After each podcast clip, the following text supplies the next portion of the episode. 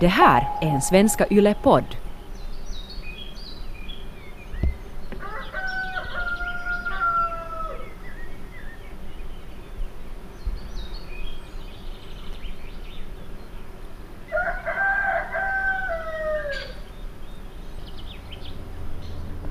Pilgrimsvandring Sankt Olofs sjöled dag 8 Sottunga Långboda tror jag.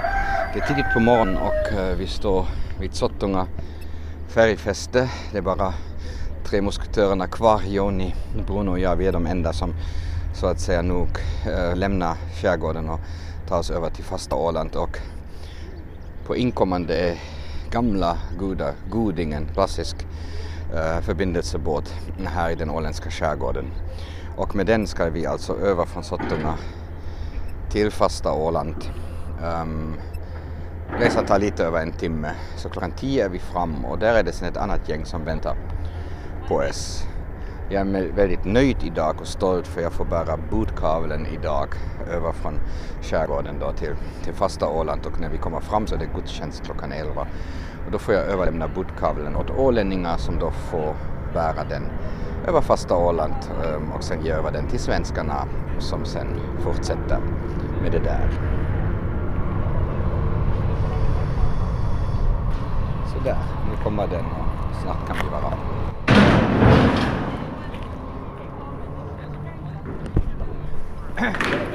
Hej då Peter! Det var många Peter här på ön.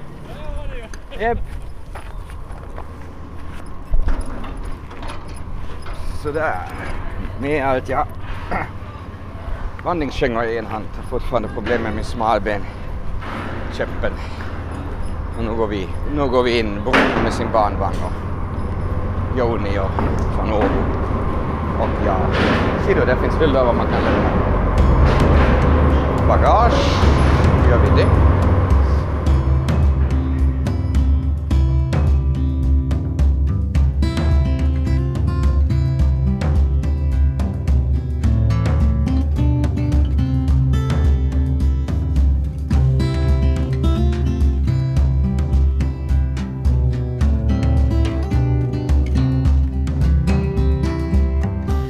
Har vi kommit i land här i Långnäs. Um, ehm, och um, där stod en fin välkomstkommitté. Det kändes mycket, mycket bra att det var, fanns någon som väntade, uh, väntade på en när man gick av färjan. Jag tror vi var ganska lätt igenkännliga som, som pilgrimer kändes det, kändes det så. Det var i alla fall ingen tvekan från välkomstkommitténs sida att det här måste vara pilgrimer. Och uh, nu går vi till eh, kyrkan. Heter den också Långnäs kyrka? Den heter Sankt Andreas. Sankt Andreas, Lumparland kyrka. Och eh, ni undrar vilken röst ni just hörde så är det Maria Vidén som, som ska följa med mig eller oss hela vägen till Ekerö. Um, och över till Grisslehamn. Och eh, hon är präst. Och vi började då den dagens vandring med en liten bön Birgitta-bönen. Bara att vi och Birgitta är ju känd pilgrim. Hon var en av de första riktigt kända pilgrimer. Hon hade både varit i Santiago de Compostela och i Rom och i Jerusalem också. Eh, Maria, eh, det är nu en jättefin slingrande gamla landsväg. Vad va, va är det för väg? Det är den gamla Långnäsvägen som man använde då tidigare för den här nya autostradan här, asfalterade. Ja. Vi har gått en del sådana vägar, de finns ju också kvar i Åboland och det är alltid väldigt behagligt att gå på, på den här typens vägar för det finns inga raksträckor. Man anpassade ju vägen för enligt, ja, man, man drog inte rakt över fälten för där skulle man ju ha sina grödor så de går ofta i skogsbryn och det finns skogen till vänster och fältet till höger eller vice versa. Mycket angenämt och så är de ju ändå i ganska bra skick så man behöver inte gå eh, alltså man, man behöver inte vara rädd att man bryter äh, foten. Och ähm, vi går nu då till Sankt Andreaskyrkan. Ähm, och där ska vi ha gudstjänst. Och det är alltid fint. Vi har ju haft pilgrimsgudstjänster äh, på alla ställen. Det är en fin tradition som jag också ähm, alltid rekommendera åt dem som inte är religiösa som går en pilgrimsvandring, ta del av de där gudstjänster, det ger dig lite frid i sinne. Eh, men nu är det klockan 11, alltså det vill säga på, på morgonen. Eh, hur tänkte ni då eh, Maria att ni tänkte att ni hade den där gudstjänsten klockan 11? Hördu, vi har, gudstjänsterna är alltid olika tider beroende på när vi passerar kyrkorna. Just det, ah, ja. och där får eh, då i kyrkan får jag överräcka budkavlen från eh, ärkebiskop Tapio till biskop Helga i Trondheim som jag idag har den stora äran att få bära från skärgården över till fasta Åland. Så den får jag då överräcka. Men jag blev mycket stolt också för Maria så att då kunde du väl läsa den och det gör jag gärna. Um, och uh, alla som har burit den har uppfattat det som en stor ära att bära den. Och, och fast man hade lite mer i ryggsäcken kändes det nästan om, som om det skulle vara lite lättare under den, eh, den dagen. Under århundraden har man uppmärksammat Jesu kallelse och korsväg genom pilgrimsvandringar. En pilgrimsvandring innebär alltid också en inre resa. De skiftande landskapen ger tillfälle att fundera över riktningen i det egna livet. Man har tid att be, rannsaka sig själv och vårda det andliga livet. På så sätt blir själva resan lika viktig som dess mål. Pilgrimen förtröstar på att vägen slutligen leder fram med Guds hjälp. Och så kommer då ärkebiskopens ehm, hälsning till biskopen i Trondheim. Bästa biskop Helga, syster i Kristus. Med detta brev sänder jag dig en hälsning från finländska Åbo som är en av startplatserna för Sankt Olavsleden. Hälsningen överlämnas till dig av finländska pilgrimer som har velat vandra till Nidaros som är ett viktigt andligt centrum i Norden. De anländer till staden, trötta av den långa resan, men de har utan tvekan fått mycket av både Gud och varandra. Jag ber dig ge dem din välsignelse. Jag önskar Guds rika välsignelse över dig och ditt arbete. Din broder i Kristus, Tapio, ärkebiskop i Åbo och Finland.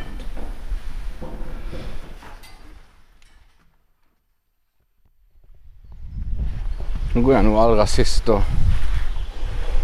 Ja, vart nu?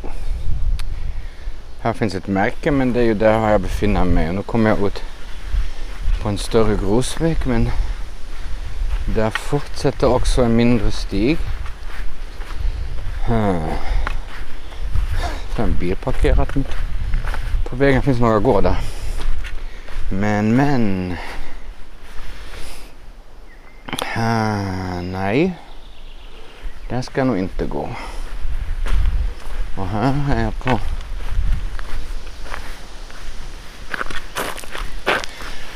Grosvägen. Höger eller vänster ska jag singla slant. Men jag, min pilgrimsnäsa säger mig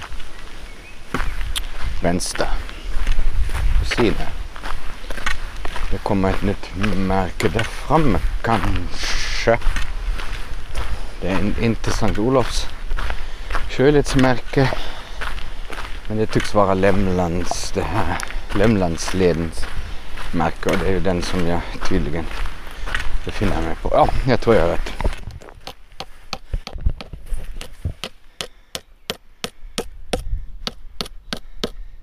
Ja, det blir mycket bättre. Mm.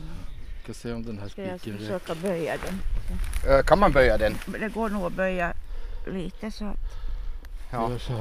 Vi, vi, här, vi har märkt att här finns det eh, en miss på, eller det finns ett tecken på att man ska, sätter gå, här nere först. att man ska gå in här till Lämlandsleden. Men det var väldigt otydligt. Det ena hade försvunnit i något dike. Man har satt det säkert på hösten när det inte fanns någon vegetation. Men eh, Maria, den går av ifall man... eh, Maria som, som, som går med oss här, Maria Widén, eh, som är så här pilgrimspräst får jag väl kalla dig? Eller? ja, du får kalla mig pilgrimspräst. Ja, hon har de där märken i fickan och, och det är Bruno då som är händig. Eh, det, det är ett riktigt samarbete. Så, Jag hittar stenen, Maria hade spikat och, och Bruno spikar spika upp det. Så. Vänta Bruno, stanna kvar där. Jag tar ett foto när du äh, spikar där. Så Okej. kan jag sätta upp det på Instagram.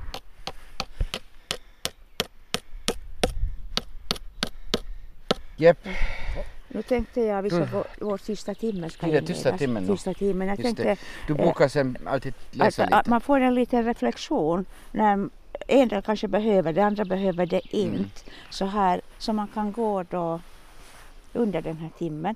Jag tar bara en del av det här. Ja. Alla våra förmågor har Gud gett oss och det kan därför användas till att pejla in var Gud, var, var Gud finns i tillvaron. Be Gud om hjälp att få tillgång till din inre kompass. Gå sedan dit där det doftar liv, kärlek, frihet, gemenskap, delande, närhet, öppenhet, givmildhet och glädje. Oftast är det just där som Gud är. På samma sätt kan allt vi fått av Gud hjälpa oss att undvika vägarna som leder oss bort från det goda som Gud vill ge oss.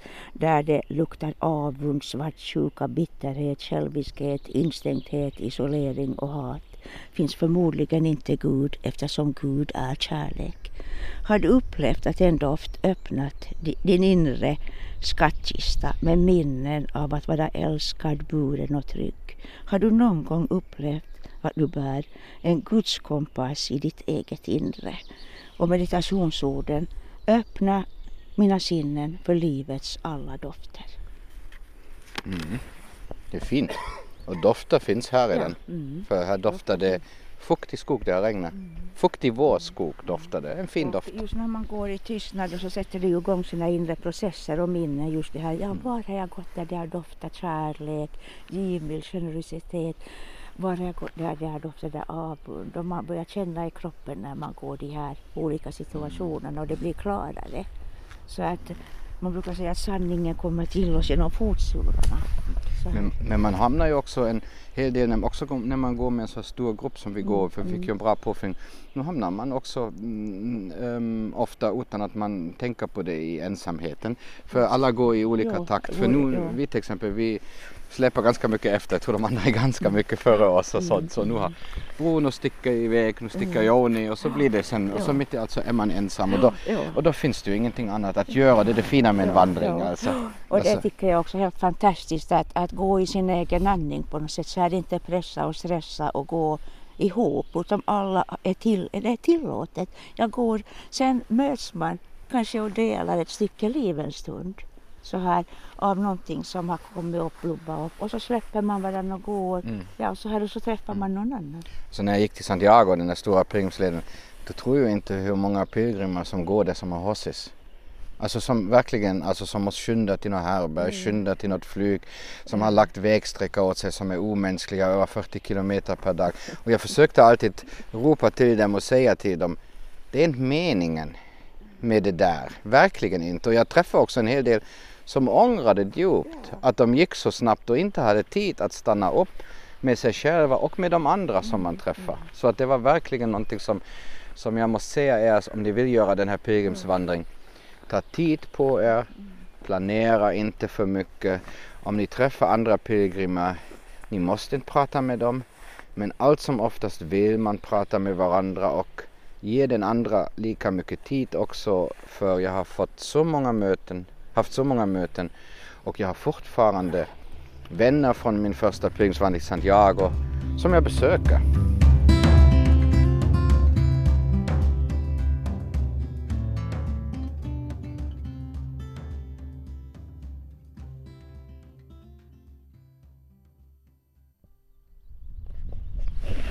Ja, det här var nog också en natt. Herregud. Jag säger bara några ord. Um.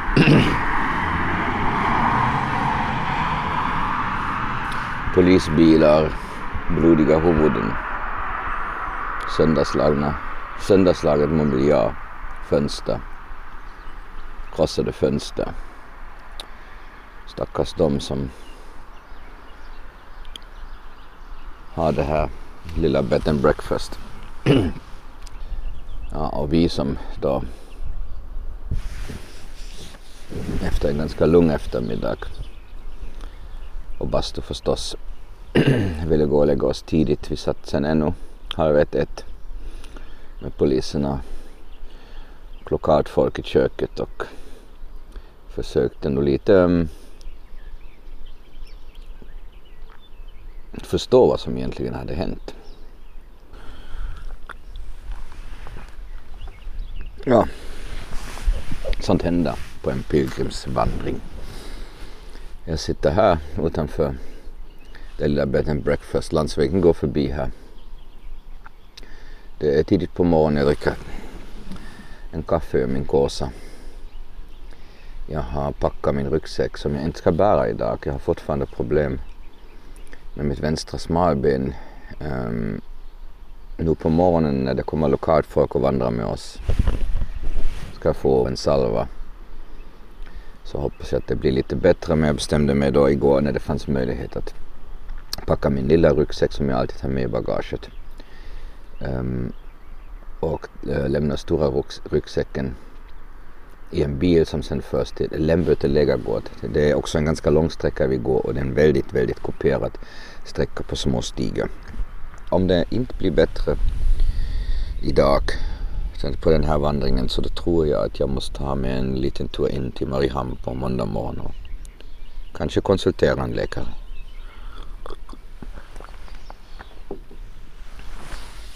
Jag sov idag med Joni och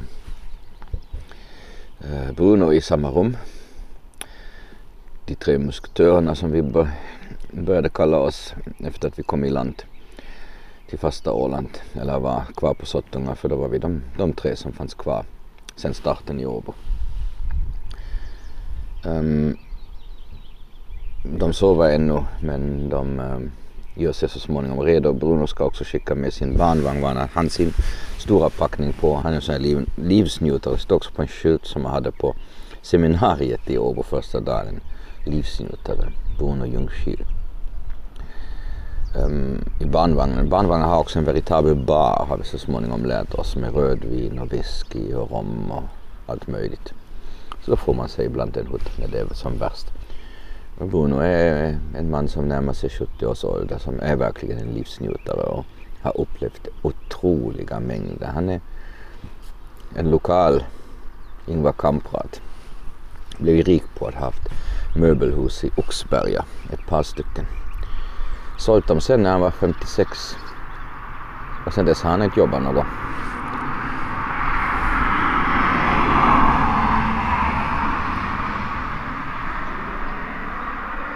Han var så, han var så lika gammal som jag när han gick i pension.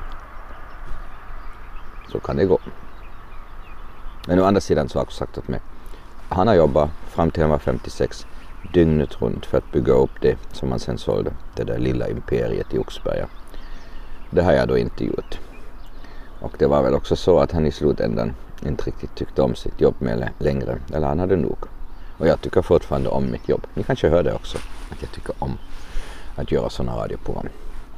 Um, och, um, men, men det är jag ganska säker på. Han var en bra möbelförsäljare. Han skulle också sälja sin mormor utan problem till förhöjt pris. Och han har lite berättat sådana hemligheter i möbelindustrin kan man väl säga. Jag säger bara en sak. Om ni funderar på att köpa en hästens säng, låt bli. Nu går jag här med min, en av de två längsta reskamrater med Bruno. Hur upplevde du natten? När märkte du att någonting var på tuk? Ja, det var ju så att eh, normalt sett så brukar det lugna ner sig framåt tio tiden. Det är en gyllene regel att det ska vara tyst för de som vill sova. Men eh, det nästan eskalerade istället klockan tio och eh, klockan elva ungefär sådär. Då fick vi se, hörde ett krasch eh, av en ruta och sen kom det ut en stol genom ett fönster som bara hade tre ben när det landade på marken. Och då förstod vi att det var lite fest på övervåningen. Upplevde du situationen som hotfull? Nej, jag var aldrig uppe och bråka med dem utan vi avvaktade och sen kom ju så småningom polisen dit och eh, redde ut det hela.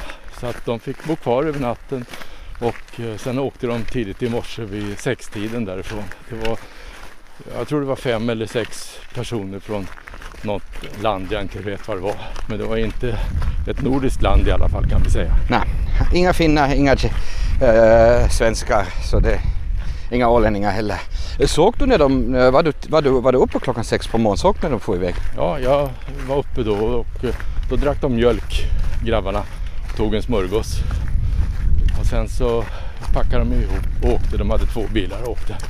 De hade ju tur som inte blev utkastade på natten för det var ju dåligt väder och regna. Eh, jag måste säga jag blev lite förvånad att de inte blev utkastade. Ja, de lovade väl att lugna ner sig och det gjorde de ju så småningom också. De somnade väl efter ett tag. Så att, men jag tror att eh, klockan var nog halv ett, ett innan det blev riktigt tyst i alla fall. Ja, någon hade också något jack i, i pannan såg jag sen. Ja, han hade väl fått det när han gick genom glasrutan där. Så de sa ju att det var en olyckshändelse att de hade ramlat men man tappar väl inte stolarna från övre botten från balkongen ifall man ramlar in i en dörr. Och vi måste ju säga att, att, att stolen var ju färdigt sönderslagna när den hamnade på gräsmattan ja. så det, den hade inte gått sönder i fallet precis. Nej, och sitsen var borta från den också för det var en sån stol med någon tresits på. Det var också någon som som smög ut där medan, innan, just innan polisen kom med någon kappsäck eller något sånt. Jag misstänkte att det kanske var lite olagliga substanser i den. Ja, jag vet inte. Var, han hade en attachéväska i ena handen och en ölburk i den andra. Och eh, stod, drog iväg vid tio tiden. Ja. Jag vet inte om han kom tillbaka eller hur det var. Han kom tillbaka, det sa han Simon åt mig, alltså, han, um, han som ägde det där stället, men utan attachéväskan. Ja. Då blir man ju lite misstänksam. Ja. Men vi kommer ihåg den kvällen eller? Ja, det är ju en minnesvärd kväll på den här vandringen bland många andra. Ja. Välkommen till Lillemenstugan. Okej, okay. men vi ska, vad ska vi? Ja, Bra fråga. Frågan är... Frågan är, har vi gått förbi något märke nu då? Nej, det var länge sedan. Hmm, ser du något av de där vita? Nej, jag ser inget. Varför ser du när vi snackar? Det är, ah, det, det, är det, det som är risken när man går och pratar att man ja. kan gå fel. Men jag har inte sett någon annan väg här så att det måste väl vara den här vägen. Ja, inte vara någon så mycket uppmärksam heller. För att, hmm. ja, vi får väl gå en bit och se ja, om vi får och sen vända. Se, annars måste vi vända. Mm. Japp. Nu kom, kan vi bara konstatera att vi har gått vilse. Vi har just konsulterat lite Google Maps och sånt och den väg som vi befinner oss befinner oss nu på den tar slut nu och vi har ju inte sett märkningar. Så Bruno det, det är nog som när, vi, när jag talar med dig här, då har vi missat någon stig som måste ha farit. Och jag tror, vad tror du? Vi måste, måste gå till höger upp här någonstans efter backen. Bort från havet har vi konstaterat, ja. måste vi. Ja. Det blir spännande att se nu. Vi får se hur långt vi får gå tillbaka. Ja. Och det blir spännande att se var vi missade vägen. Alltså om det var vårt fel eller om det kanske var märkningens fel. Det kan ju också vara. Okej, okay, nu hittar vi vägen. Det var en ganska duktig bit vi gick vilse. Nu hittar vi stolpen och den står mitt i skogen. Den borde ju ha stått... Alltså borde den inte ha stått här? Ja. Och, och, du ser, det är ju en så här liten stig nu. Du ser ju inte ens stigens början när du går på högra sidan av vägen som vi gick. Ja men varför sätter de inte det exakt där var man ska gå in? Jag fattar inte det. Det var ju flera, flera stolpar som nu har, har stått sådär, vad är det nu, 50 meter in i skogen. Jag hade lust att flytta den där nästan men det kan vi inte göra. Nej för vi får inte in den i marken. Nå, premiär, vi har gått vilse. Men nu är vi på stigen igen.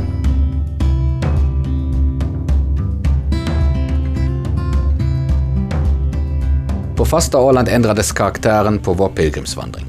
Från att ha varit en endast positiv upplevelse, trots det ofta dåliga och kalla vädret, eh, ja, till en mera seg angelägenhet. Jag tror det beror på själva vägen och gruppen vi gick med från färjefästet i Långnäs. Jag börjar med vägen. På fasta Åland är vägen betydligt sämre märkt. De kännspaka Olofsmärken är mycket mindre och betydligt glesare utplacerade. Ofta på ganska ologiska ställen, inte vid en korsning utan en bit längre in i skogen. Pilgrimsledens märkning hade dessutom saboterats på flera ställen. Märken hade flyttats eller avlägsnats. Lokalbefolkningens signaler till pilgrimerna gick inte att ta miste på. Kom inte hit på våran backe annars får du sten i huvudet som man säger på österbottniska. Pilgrimsleden är dessutom lagt på ett sätt som inte ser till pilgrimernas behov. Den ålar sig fram över stock och sten genom glesbygden. Ofta är den mycket svårforcerad, mera som en vandringsstig. Det finns bara ett par, tre ställen där man kan proviantera, en omöjlighet för pilgrimer som går med en liten ryggsäck utan kokkärl. Vädret blev varmare på fasta Åland och då blev också vattenförsörjningen ett problem. Jag förstår intentionen bakom sträckningen. Eldsjälarna ville visa Ålands vackra natur, men som pilgrim vill du komma fram på ett så enkelt och rakt sätt som möjligt. Och ibland är du verkligen glad när du får korsa ett större samhälle. Att man gick flera kilometer förbi Mariehamn kändes minst sagt krystat. Också gruppen vi gick med var svår. Den leddes av pilgrimsprästen Maria och var en grupp som brukar träffas en eller ett par gånger på året för att just pilgrimsvandra. De hade egna ritualer som inte alls passade våra, de tre musketörernas, behov. Bara en sådan sak som den tysta timmen som skulle hållas två gånger om dagen kändes väldigt främmande för oss. Jag tycker att folk ska bestämma själv hur de vill ha det på en pilgrimsvandring.